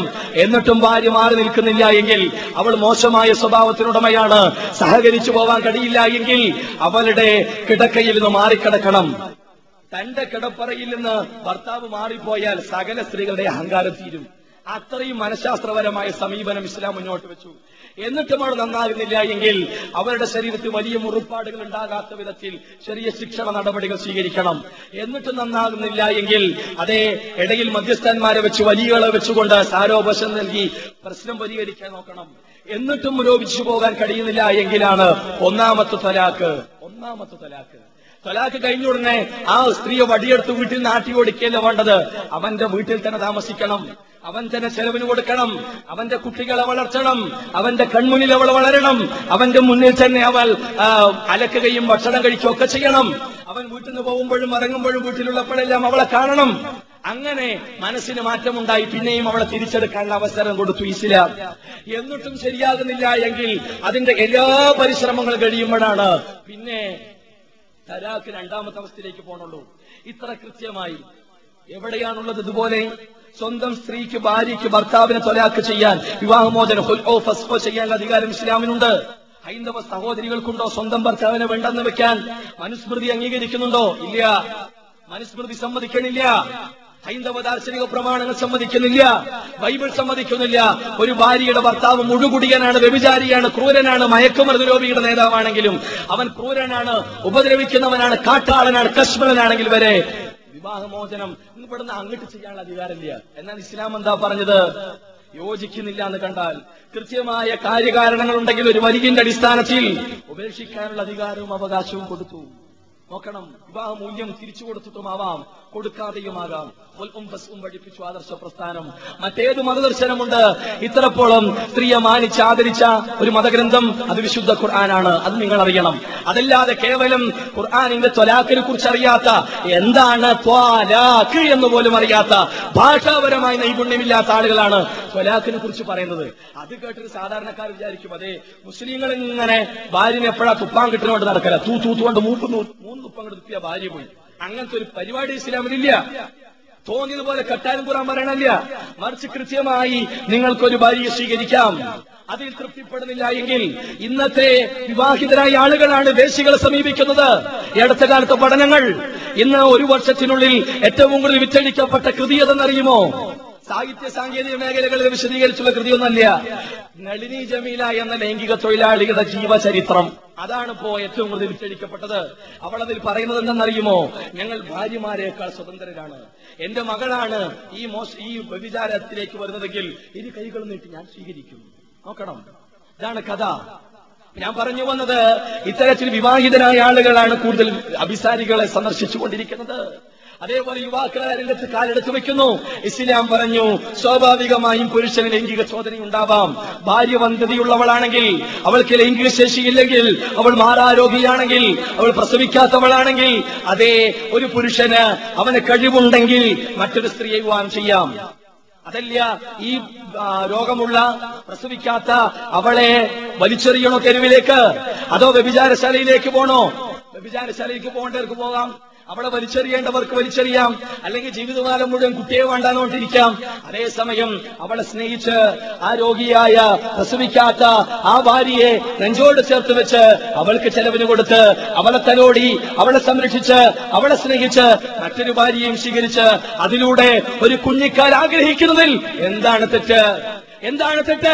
അഭിസാരികളെ മാനവും മാംസവും വിട്ട് ജീവിക്കുന്ന തെരുവുവേശികളുടെ അടുക്കിലേക്ക് പോകുന്നതിനേക്കാൾ നല്ലത് നേർക്ക് നേരെ മാന്യയായ സ്ത്രീയെ ഭാര്യയായി സ്വീകരിക്കുന്നതല്ലേ? അതെങ്ങനെ? അത് മാനവികതയ്ക്ക് വിരുദ്ധമാണോ? അത് അപ്രായോഗികമാണോ? പറയുന്നവരോട് ചോദിക്കട്ടെ, ബഹുഭാരത്വം സ്വീകരിക്കാത്തവരാരാണുള്ളത്? ദശരഥ മഹാരാജാവിന് എത്ര ഭാര്യമാരുണ്ട്? ശ്രീരാമചന്ദ്രന്റെ അച്ഛനായ ദശരഥ മഹാരാജാവിന് 3 ഭാര്യമാരില്ലേ? ശ്രീകൃഷ്ണന് എത്ര ഭാര്യമാരുണ്ട്? 16,008 ഭാര്യമാരുണ്ട് എന്ന് പുരാണങ്ങൾ പറയുന്നുണ്ട്. എത്താറായിരുന്നാലും ബഹുഭാരത്വം പണ്ടേക്ക് പണ്ടേ ഉണ്ടായിരുന്നു. സവർണ മേധാവികൾക്ക് 3 ഭാര്യയെ സ്വീകരിക്കാം. വൈശ്യന്, ക്ഷത്രിയന് 2 സ്വീകരിക്കാം, വൈശ്യന് 1 സ്വീകരിക്കാം.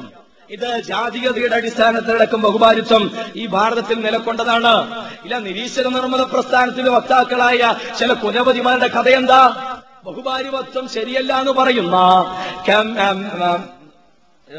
മാർക്സിന്റെയും എംഗൽസിന്റെയും കൃതികളിലൂടെ വായിച്ചു നോക്കുന്ന സമയത്ത് ആ രംഗത്ത് പഠനം നടത്തുമ്പോൾ മനസ്സിലാക്കാൻ കഴിയുന്നത് അതിന്റെ കുലപതിമാർക്ക് 1ലധികം ഭാര്യമാരുണ്ടായിരുന്നില്ലേ? 1 നേർക്കുനേരെ നിയമപരമായ ഭാര്യ, മറ്റൊന്ന് വെപ്പാട്ടിയും ഉണ്ടായിരുന്നു. ചരിത്രത്തെ നിഷേധിക്കാനാവില്ല നിങ്ങൾക്കാർക്കും. അതുകൊണ്ട് ബഹുഭാരിത്വം അത് തീർത്തും പ്രായോഗികമാണ്, മാനവികമാണ്. പറ്റുമെങ്കിൽ നിന്നാ മതി, പറ്റാത്ത പണിക്ക് നിൽക്കണ്ട. അല്ലാതെ വഴിയിലൂടെ പോണ പെണ്ണിനെയൊക്കെ നീയും ഭാര്യ നാരണത്തിന് കെട്ടിയിട്ട് നാരണത്തിന് ഇങ്ങനെ പിടിച്ചു വലിച്ചടക്കുന്നല്ല ഇസ്ലാം പറഞ്ഞത്. നീതി പാലിക്കാൻ കഴിയുമെങ്കിൽ, നീതി പാലിക്കാൻ നിങ്ങൾക്ക് ഭയമാണെങ്കിൽ 1 കിട്ടിയാൽ മതി. അതല്ലാത്ത അവസ്ഥയാണെങ്കിൽ സ്വീകരിക്കാം. ഇതിലൊരു അപ്രായോഗികതയുമില്ല. അതുകൊണ്ട് മനസ്സിലാക്കണം, ഇസ്ലാം ഒരിക്കലും അപ്രായോഗികമായ ചിന്തകളോ ആശയങ്ങളോ മുന്നോട്ട് വെച്ചിട്ടില്ല. പക്ഷെ ഇസ്ലാമിനെ കരിവാരിത്തേക്കാനാണ് ശ്രമം. മുസ്ലിങ്ങളുടെ താടി കണ്ടാൽ അതാ ഭീകരവാദി, അതാ തീവ്രവാദി. എന്നാൽ നിങ്ങൾ അറിയണം, ഈ മുസ്ലിങ്ങളുടെ താടിയിൽ എന്ത് തീവ്രവാദമുള്ളത്? ഒരു ഹിന്ദു താടി വെച്ചാലും ആ താടി തന്നെ ഈ താടി. പക്ഷേ ഇത് വിശ്വാസത്തിന്റെ താടിയാണ്. മുഹമ്മദ് നബിയുടെ ജീവിത ചരിത്രത്തെ പഠിക്കുന്ന, പ്രവാചകനെ സ്നേഹിക്കുന്ന, ആദരിക്കുന്നതിന്റെ താടിയാണ് മുസ്ലിങ്ങളുടെ താടി. അക്ബറാനന്ദ സ്വാമികൾക്ക് താടിയില്ലേ? ശ്രീ രവിശങ്കരൻ താടിയില്ലേ? എംഗൽസിന് താടിയില്ലേ? എന്തിനേറെ, ലോകം കണ്ട മഹത്തുക്കൾക്കെല്ലാം താടി ഉണ്ടായിട്ടുണ്ട്. മുസ്ലിങ്ങളുടെ താടി എങ്ങനെ ഭീകരവാദത്തിന്റെ താടിയായി? തീവ്രവാദ ചിന്താടിയായി അങ്ങനെ മനസ്സിലാക്കിക്കാനുള്ള ശ്രമം നടക്കുന്നു അല്ലേ? ഇതിലെന്ത് തീവ്രവാദം, ഇതിലെന്ത് ഭീകരവാദം? അതെ, മീഡിയ ഇസ്ലാമിനെ ചിത്രീകരിക്കുന്നു താടിയിലുള്ള തീവ്രവാദി എന്ന്. എന്നാൽ നിങ്ങൾ അറിയണം, നിങ്ങൾ കാണുന്ന താടിയുള്ള മനുഷ്യന്മാരൊന്നും തീവ്രവാദികളല്ല. അങ്ങനെ ചിന്ത വെച്ച് പുലർത്തുന്ന ആരെങ്കിലും ഉണ്ടെങ്കിൽ അത് കണ്ടുകൊണ്ട് മൊത്തം താടിക്കാരൻ നിങ്ങൾ ആരും വിലയിരുത്തരുത്. മനസാക്ഷി മരവിച്ചിട്ടില്ലാത്ത ആളുകൾ ഒന്ന് ചിന്തിക്കണം സഹോദരങ്ങളെ, മനസ്സിലാക്കണം നിങ്ങൾ. ഗൗരവമാണ് കാര്യം. അതോടൊപ്പം തന്നെയാണ് ഇസ്ലാമിന്റെ പർദ്ദയും, അതോടൊപ്പം തന്നെയാണ് ഇസ്ലാമിന്റെ ആചാരാനുഷ്ഠാനങ്ങളെല്ലാം. ഗൗരവമായി സത്യത്തെ മനസ്സിലാക്കാനുള്ള മനസ്സ് നിങ്ങൾക്ക് ഓരോരുത്തർക്കും ഉണ്ടാകണം. യുദ്ധത്തിന്റെ മതമാണത്രേ ഇസ്ലാം, യുദ്ധത്തിന് ആഹ്വാനം ചെയ്ത ഗ്രന്ഥമാണത്ര ഖുർആൻ. അതെ, യുദ്ധത്തിനെ കുറിച്ച് പറഞ്ഞിട്ടുണ്ട്. യുദ്ധത്തെക്കുറിച്ച് പറയാത്ത ഏത് മതഗ്രന്ഥമുണ്ട്? ഒന്ന് പറയാൻ പറ്റും നിങ്ങൾക്ക്? ഗീതയുടെ പശ്ചാത്തലം എന്താണ്? ഗീതയുടെ പശ്ചാത്തലം കുരുക്ഷേത്രഭൂമിയല്ലേ? പാണ്ഡവരും ക്ഷത്രിയരും തമ്മിലുള്ള യുദ്ധമില്ലായിരുന്നുവെങ്കിൽ, പാണ്ഡവരും കൗരവരും തമ്മിലുള്ള യുദ്ധമില്ലായിരുന്നുവെങ്കിൽ പിന്നെന്ത് ഭഗവത്ഗീതയാണ്? രാമരാവണ യുദ്ധമില്ലായിരുന്നുവെങ്കിൽ പിന്നെന്ത് രാമായണമാണ്? ഗീതയിൽ 2-ാം അധ്യായം 37-ാമത്തെ വചനം നിങ്ങൾ വായിച്ചു നോക്കണം. എന്താ? പാർത്ഥം പറഞ്ഞു, കൃഷ്ണ എനിക്ക് കഴിയില്ല, എനിക്ക് കഴിയൂല യുദ്ധം ചെയ്യാൻ. കാരണം എനിക്ക് അമ്പെടുക്കാൻ പഠിപ്പിച്ചു തന്നവനാണ് ദ്രോണാചാര്യർ, അദ്ദേഹത്തിന്റെ കടുത്തിറക്കാൻ എനിക്കാവില്ല കൃഷ്ണ. എന്റെ പിതാമകനാണ് ഭീഷ്മാചാര്യർ, അദ്ദേഹത്തിന് നെഞ്ചകം പിളർക്കാൻ എനിക്കാവില്ല കൃഷ്ണ. എന്റെ ഉറ്റവരെയും ഉടവരെയും കൊന്നുകൊണ്ട് എനിക്ക് ഇന്ദ്രപ്രസ്ഥം വേണ്ട എന്ന് പറഞ്ഞ് തലതാത്തിയിരിക്കുന്നു പാർത്ഥൻ. കൃഷ്ണൻ എന്തു പറഞ്ഞു? അല്ലയോ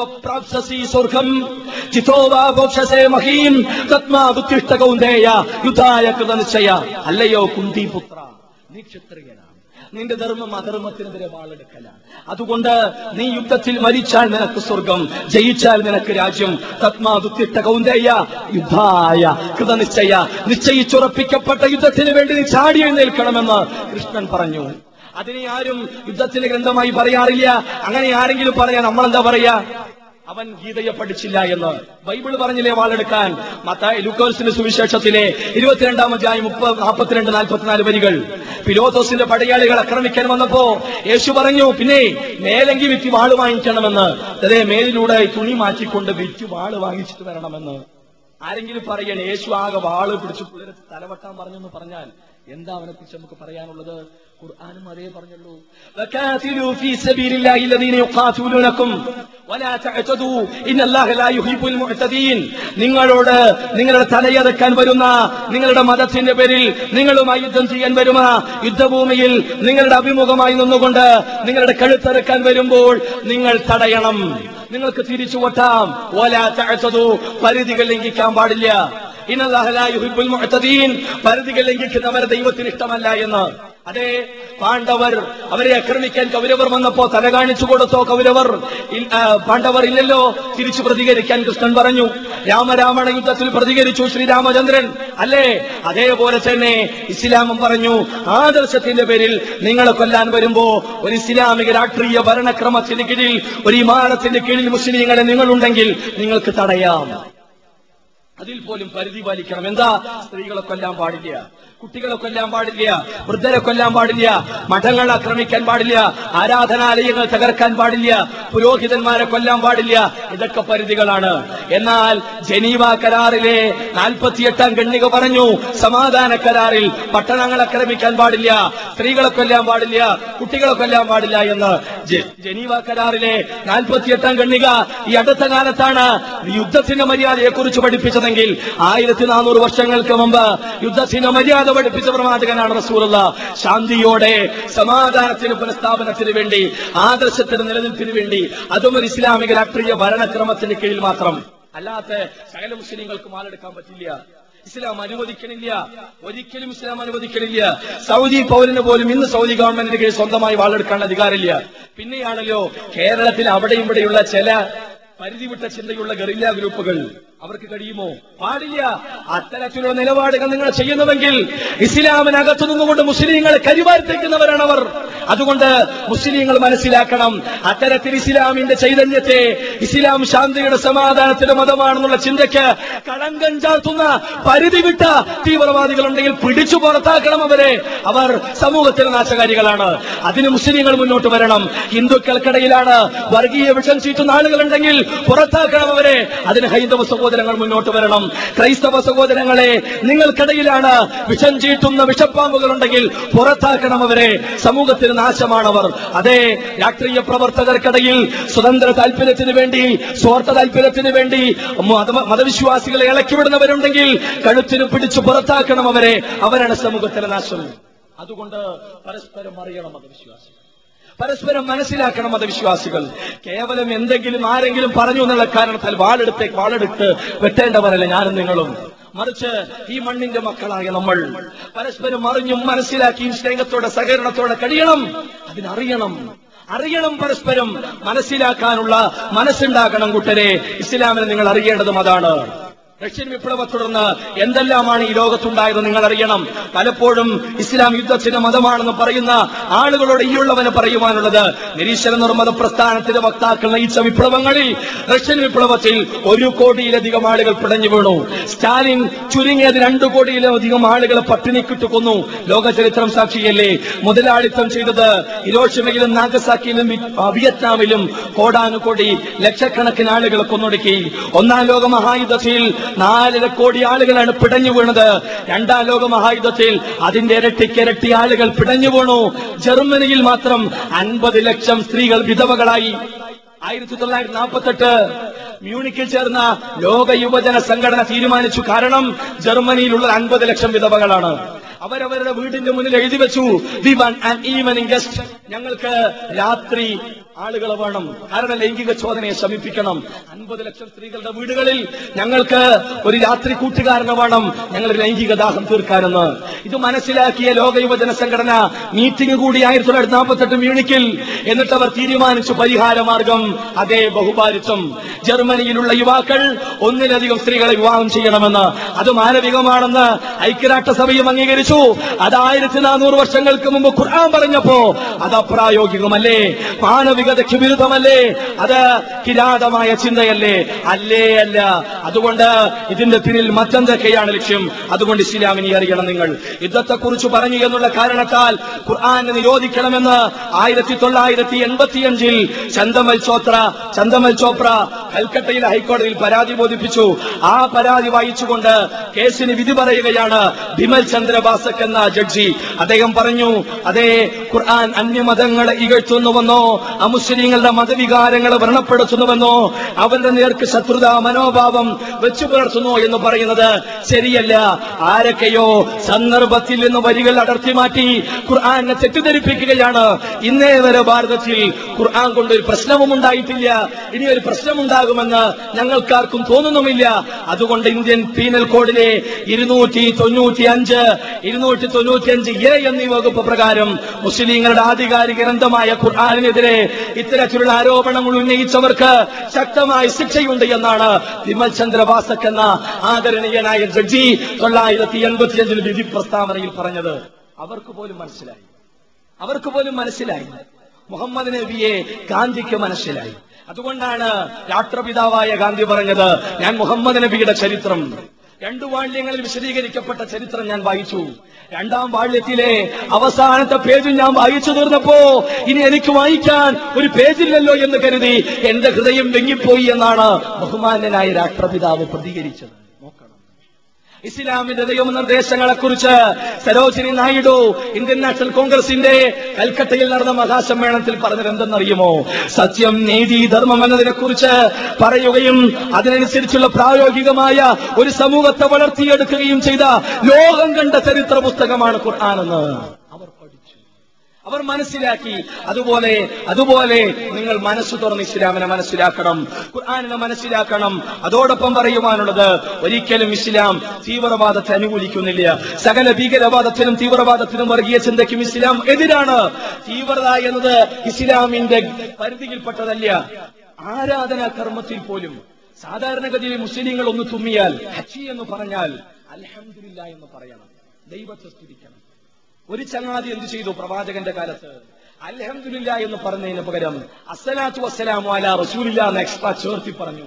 ഉടൻ പ്രവാചകൻ അനുയായി പ്രതികരിച്ചു, ആരാ നിന്നോടത് പഠിപ്പിച്ചത്? അൽഹംദുലില്ലാ, അത് മതി, അതിന്റെ അപ്പുറം അസ്സലാത്തു വസ്സലാമു അലാ റസൂലില്ലാ നല്ലതാണ്, പറ്റൂല, റസൂലിനെ പഠിപ്പിച്ചിട്ടില്ല. കേവലം ഒരു പ്രാർത്ഥന വരി പോലും കൂടിയതിന്റെ പേരിൽ പ്രതികരിച്ചു. സുബഹി 3 റക്അത്ത് നിസ്കരിക്കാൻ മുസ്ലിങ്ങൾക്ക് കഴിയില്ല. പ്രാർത്ഥനയിൽ പോലും ഒരു യാത്രയ്ക്ക് ശേഷം മുസ്ലിങ്ങൾ അല്ലാഹു അക്ബർ എന്ന് പറഞ്ഞ് നിലവിളിച്ചു വിളിച്ചു. നബി പറഞ്ഞു, നിങ്ങളുടെ ദൈവം ചെവി കേൾക്കാത്തവരൊന്നുമല്ല, മിതമായി വിളിക്കണമെന്ന്. കുറെ നിലവിളിക്കേണ്ട, നോക്കണം സംസാരത്തിൽ. ശബ്ദം പോലും മാന്യമായി ആക്കണമെന്ന് പഠിപ്പിച്ച ആദർശ പ്രസ്ഥാനം ഇസ്ലാം. പരിധി പാലിക്കണമെന്ന് പഠിപ്പിച്ച ആദർശ പ്രസ്ഥാനം ഇസ്ലാം. ഉമ്മത്തം വസത്ത, മധ്യമ സമൂഹം എന്ന് പഠിപ്പിച്ച ഖുർആൻ. ആ മുസ്ലിങ്ങൾക്ക് പരിധി ലംഘിക്കാനാവില്ല. പരിധി ലംഘിക്കുന്നവർ, അതേ അത്തരം പരിധി ലംഘിക്കുന്നവരെ ഇന്നല്ലാഹ ലാ യുഹിബ്ബുൽ മുഅ്തദീൻ, ആ പരിധി ലംഘിക്കുന്ന മതരാഷ്ട്രവാദത്തിന്റെ കക്ഷികളെ, തീവ്രവാദ ചിന്ത ഉള്ള ആളുകളെ അല്ലാഹുവിന് ഇഷ്ടമല്ല, അല്ലാഹുവിന് ഇഷ്ടമല്ല. ഇത് പറഞ്ഞത് ഖുർആനാണ്. 2-ാമധ്യായം 190, 191 വചനങ്ങളിൽ നിങ്ങൾക്ക് നോക്കാം. അതുകൊണ്ട് ഇസ്ലാം തീവ്രവാദത്തിനന്യമാണ്, ഇസ്ലാം തീവ്രവാദത്തിനെതിരാണ്, ഭീകരവാദത്തിനെതിരാണ്, വർഗീയ ചിന്തക്കെതിരാണ്. റസൂലുള്ള പറഞ്ഞു, ആരെങ്കിലും വർഗീയതയ്ക്ക് വേണ്ടി സഹായിച്ചാൽ, വർഗീയതയ്ക്ക് വേണ്ടി കോപിച്ചാൽ, വർഗീയതയ്ക്ക് വേണ്ടി ക്ഷണിച്ചാൽ, ഒടുവിൽ വർഗീയതയ്ക്ക് വേണ്ടി കൊല്ലപ്പെട്ടാൽ അവന്റെ മരണം ജാഹിലിയ മരണമാണ് എന്ന് വെച്ചാൽ അവൻ മുസ്ലിമായി കൊണ്ടല്ല മരിക്കുന്നത് എന്ന്. നോക്കണം, വർഗീയതയ്ക്ക് വേണ്ടി മരിച്ചാൽ അവന്റെ മരണം മുസ്ലിമായി കൊണ്ടല്ല എന്നാണ്. മുസ്ലിമായി മരിച്ചവനെ സ്വർഗമുള്ളൂ എന്നാണ് ഖുർആന്റെ അധ്യാപനം. നോക്കണം, സിട്ടിപൂജയിൽ നിന്ന് മാറി അല്ലാഹനെ മാത്രം ആരാധിച്ചുകൊണ്ടുള്ള മരണമാണ് മുസ്ലിമായ മരണം. ദൈവത്തെ അറിയണം. അതുകൊണ്ട് അത്രമാത്രം വർഗീയതയ്ക്കെതിരെ ശബ്ദിച്ച ആദർശ പ്രസ്ഥാനമാണ് ഇസ്ലാം. മുസ്ലിങ്ങളുടെ പള്ളികളും അതേപോലെ മദ്രസകളും ഭീകരവാദ തീവ്രവാദ പ്രവർത്തന കേന്ദ്രങ്ങളാണെന്ന് ആരെങ്കിലും മനസ്സിലാക്കിയിട്ടുണ്ടെങ്കിൽ തെറ്റി. ഏതെങ്കിലും മദ്രസയിൽ 1-2 വടിവാൾ കണ്ടെത്തിയതിന്റെ കാരണത്താൽ സകല മദ്രസകളും പള്ളികളും ഭീകരവാദ കേന്ദ്രങ്ങളാണെന്ന് പറയാൻ നിങ്ങൾക്ക് എങ്ങനെ കഴിയുന്നു? സഹോദരങ്ങളെ, മനസ്സാക്ഷി മരവിച്ചില്ലാത്ത കൂട്ടരെ, നിങ്ങൾ ചിന്തിക്കണം. മദ്രസയിൽ പഠിക്കുന്ന കുട്ടികൾ എന്താണെന്നറിയോ പഠിക്കുന്നത്? ക്ഷമിക്കേണ്ടത് കോപം വരുന്ന സമയത്താണ്, അതിന്റെ ആദ്യഘട്ടത്തിലാണ്. ഈ കുല്ലിറച്ചുപത്തിനജർ, പച്ചക്കരുള്ള ജന്തുവിനോട് കരുണ കാണിക്കണമെന്നാണ് മദ്രസയിൽ പഠിക്കുന്ന ചെറിയ പിഞ്ചോമന മക്കൾ പഠിക്കുന്നത്. അവർക്കെങ്ങനെ തീവ്രവാദികളാകാനാവും? അവരുടെ കേന്ദ്രങ്ങൾ എങ്ങനെ തീവ്രവാദ കേന്ദ്രങ്ങളാകും? ഇല്ല മക്കളെ. അതുകൊണ്ട് ഇസ്ലാമിലെ മതസ്ഥാപനങ്ങൾ നിങ്ങൾക്ക് കയറി വരാം. പള്ളി വിശാലമാണ്. അവിടെ പുരോഹിതന്, ഇമാമിന് വേണ്ടിയുള്ള ഒരു കൊച്ചു റൂം ഉണ്ടാകും, 4 ഖുർആൻ ഉണ്ടാകും അവിടെ. അതല്ലാതെ ഒന്നും പള്ളിയില്ല. പള്ളിന്റെ അകത്തിന്റെ ഒരു രഹസ്യം അറിയില്ല. നിങ്ങൾക്ക് ഏത് സമയത്ത് അപ്പോൾ ഇവിടെ കൂത്തുപറമ്പ് പള്ളി ഉണ്ടല്ലോ, വന്നിരുന്നത് വല്ല ആയുധം കണ്ടെത്തനെ പറയും. ഇനി വല്ല പുല്ലിയെത്താൻ വേണ്ടി വല്ല കൈകോട്ടം കണ്ടിട്ട് ആയുധം എന്ന് പറയാൻ നിൽക്കണ്ട. അപ്പൊ കൃത്യമാണ്, ഇസ്ലാം തീർത്തും മാനവികമായ പ്രായോഗികമായ ആദർശ പ്രസ്ഥാനമാണെന്ന് നിങ്ങൾ ഓരോരുത്തരും അറിയണം. ഒരു കാര്യം പറഞ്ഞുകൊണ്ട് നിർത്തുകയാണ് സഹോദരങ്ങളെ, ജിഹാദ്. അത് മാത്രം പറയട്ടെ, പറയാതിരിക്കാൻ പറ്റില്ല. കാരണം അത്രമാത്രം തെറ്റിദ്ധരിപ്പിക്കപ്പെട്ടു ജിഹാദ്. എന്താണ് ജിഹാദ്? സി മാധവൻപിള്ള മലയാളം ഇംഗ്ലീഷ് ഡിക്ഷണറിയിൽ എഴുതി ജിഹാദ് എന്ന് വെച്ചു എന്നാൽ മുഹമ്മദ് അലിയുടെ വിശുദ്ധ യുദ്ധം. ഓക്സ്ഫോർഡ് യൂണിവേഴ്സിറ്റിയിൽ ഓക്സ്ഫോർഡ് ഡിക്ഷണറിയിൽ എഴുതിയത് ജിഹാദ് എന്ന് വെച്ചാൽ ഹോളി വാർ. എന്നാൽ മലയാളവും ഇംഗ്ലീഷും അറിയാവുന്ന സി മാധവൻപിള്ളവയോട് വിനയാന്യതനായി എനിക്ക് പറയാനുള്ളത്, കളി മലയാള ഭാഷയിലും ഇംഗ്ലീഷ് ഭാഷയിലും മതി, അറബി അറിയിലും ഉണ്ടായിരിക്കാം. അറബിയിൽ ജിഹാദിന് മുഹമ്മദ് അലിയുടെ വിശുദ്ധ യുദ്ധം എന്ന അർത്ഥമേ ഇല്ല. മറിച്ച് ത്യാഗ പരിശ്രമം എന്നാണ് ജിഹാദിനർത്ഥം. കഴിവിന്റെ പരമാവധി ദൈവത്തിന്റെ മാർഗത്തിൽ പണിയെടുക്കുക. അങ്ങനെ പണിയെടുക്കുന്നവനെ സ്വർഗമുള്ളൂ. അങ്ങനെ പണിയെടുക്കുന്നവനെയാണ് ഭാഷാപരമായി മുജാഹിദ് എന്ന് പറയാ, തീവ്രവാദി എന്നല്ല. ആ ജിഹാദ് ഒന്നാമത് സ്വന്തത്തോടാണ് തുടങ്ങുന്നത്, സ്വന്തം നഫ്സിനോട്. ഇന്നലെ വരെ ബഹുദൈവാരാധന ജീവിച്ചവൻ ഇന്നു മുതൽ ശുദ്ധ ഏകദൈവാരാധനയിലേക്ക് വരുന്നുവെങ്കിൽ വിശ്വാസപരമായ ജിഹാദാണത്. വഴിയിലൂടെ നടക്കുന്ന അശ്ലീലമായ പോസ്റ്ററുകൾ കണ്ടാൽ അത് നോക്കി രസിക്കാതെ വിരലുകൾ നോക്കി കണ്ണുകൾ താഴ്ത്തുന്നത് ദൈവം തമ്പുരാന്റെ മാർഗത്തിലുള്ള ജിഹാദാണ്. നാവിനെ സൂക്ഷിക്കൽ ജിഹാദാണ്. എന്തിനേറെ നോമ്പെടുക്കൽ ശരീരം കൊണ്ടുള്ള ജിഹാദാണ്. നമസ്കരിക്കൽ ദൈവം തമ്പുരാന്റെ മാർഗത്തിലുള്ള ജിഹാദാണ്. വടിയിൽ നിന്നൊരു മുള്ളോ കല്ലോ എടുത്തു മാറ്റി വെക്കൽ ദൈവം തമ്പുരാന്റെ മാർഗത്തിലുള്ള ജിഹാദാണ്. അതേപോലെ പാവപ്പെട്ടവന് സ്വതക്കയും സക്കാത്ത് കൊടുക്കൽ ദൈവം തമ്പുരാന്റെ മാർഗത്തിലുള്ള ജിഹാദാണ്. ഒരാൾ നടുറോട്ടിലിട്ട് ഒരാളെ കൊല്ലുന്നുവെങ്കിൽ അവന്റെ കൈ പോയി പിടിക്കൽ സഹോദര അരുത്. രാഷ്ട്രീയത്തിന്റെ പേരിലായിരുന്നാലും ശരി, മതത്തിന്റെ പേരിലായാലും ശരി, അത് ഏത് രാഷ്ട്രീയ പാർട്ടിയാകട്ടെ, എങ്ങനെയാ സഹോദര നിനക്ക് കൊല്ലാൻ കഴിയുക? കൂത്തുപറമ്പിനെ സംബന്ധിച്ചിടത്തോളം പറയണ്ടല്ലോ, അത്തരം ഒരവസ്ഥ ഇല്ലാതിരിക്കണമെങ്കിൽ സഹോദര അരുതേ എന്ന് പോയി അവന്റെ കൈ പിടിച്ച് മാറി നിൽക്കണമേ എന്ന് സ്നേഹത്തോടെ അവന്റെ കൈ പിടിക്കൽ ജിഹാദാണ്. അരുത് സഹോദര എന്ന് പറഞ്ഞ് നാവ് കൊണ്ട് പറയൽ ജിഹാദാണ്. അത് കഴിയില്ല പോയാ ഒട്ടുകിട്ടുന്ന മനസ്സുകൊണ്ടെങ്കിലും വെറുക്കുക, ആ തിന്മയെങ്കിൽ മനസ്സുകൊണ്ടുള്ള ജിഹാദാണ്. ഒരു അധർമ്മകാരിയായ ഭരണാധികാരിയുടെ മുന്നിൽ തലയുയർത്തി നിന്നുകൊണ്ട് നീ ചെയ്തത് ശരിയായില്ല, തെറ്റാണ് എന്ന് പറയൽ ജിഹാദാണ്. ഒരു യുവാവ് നബിന്റെ അടുത്ത് വന്നിട്ട് പറഞ്ഞു യുദ്ധത്തിന് വരട്ടെ എന്ന്. നബി പറഞ്ഞു വീട്ടിൽ വാപ്പയമ്മയില്ലേ ഉണ്ട്, പോയി അവനെ പോയി സംരക്ഷിച്ച് നോക്ക്, അതാണ് ഏറ്റവും വലിയ ജിഹാദ് എന്ന്. എന്ന് വെച്ചാൽ വാപ്പാഞ്ചിമാര് തലയെടുക്കല അല്ല, അവരെ സ്നേഹിക്കലും സംരക്ഷിക്കലും. എന്നിട്ട് ഖുർആൻ പറഞ്ഞു വജാഹിദുഹും ബിഹി ജിഹാദൻ കബീറ, ഇതാ നിങ്ങൾ ജിഹാദ് ചെയ്തുകൊള്ളുക, ഏറ്റവും വലിയ ജിഹാദ്. എന്തുകൊണ്ട്? വാളുകൊണ്ടല്ല, ഖുർആൻ കൊണ്ട്.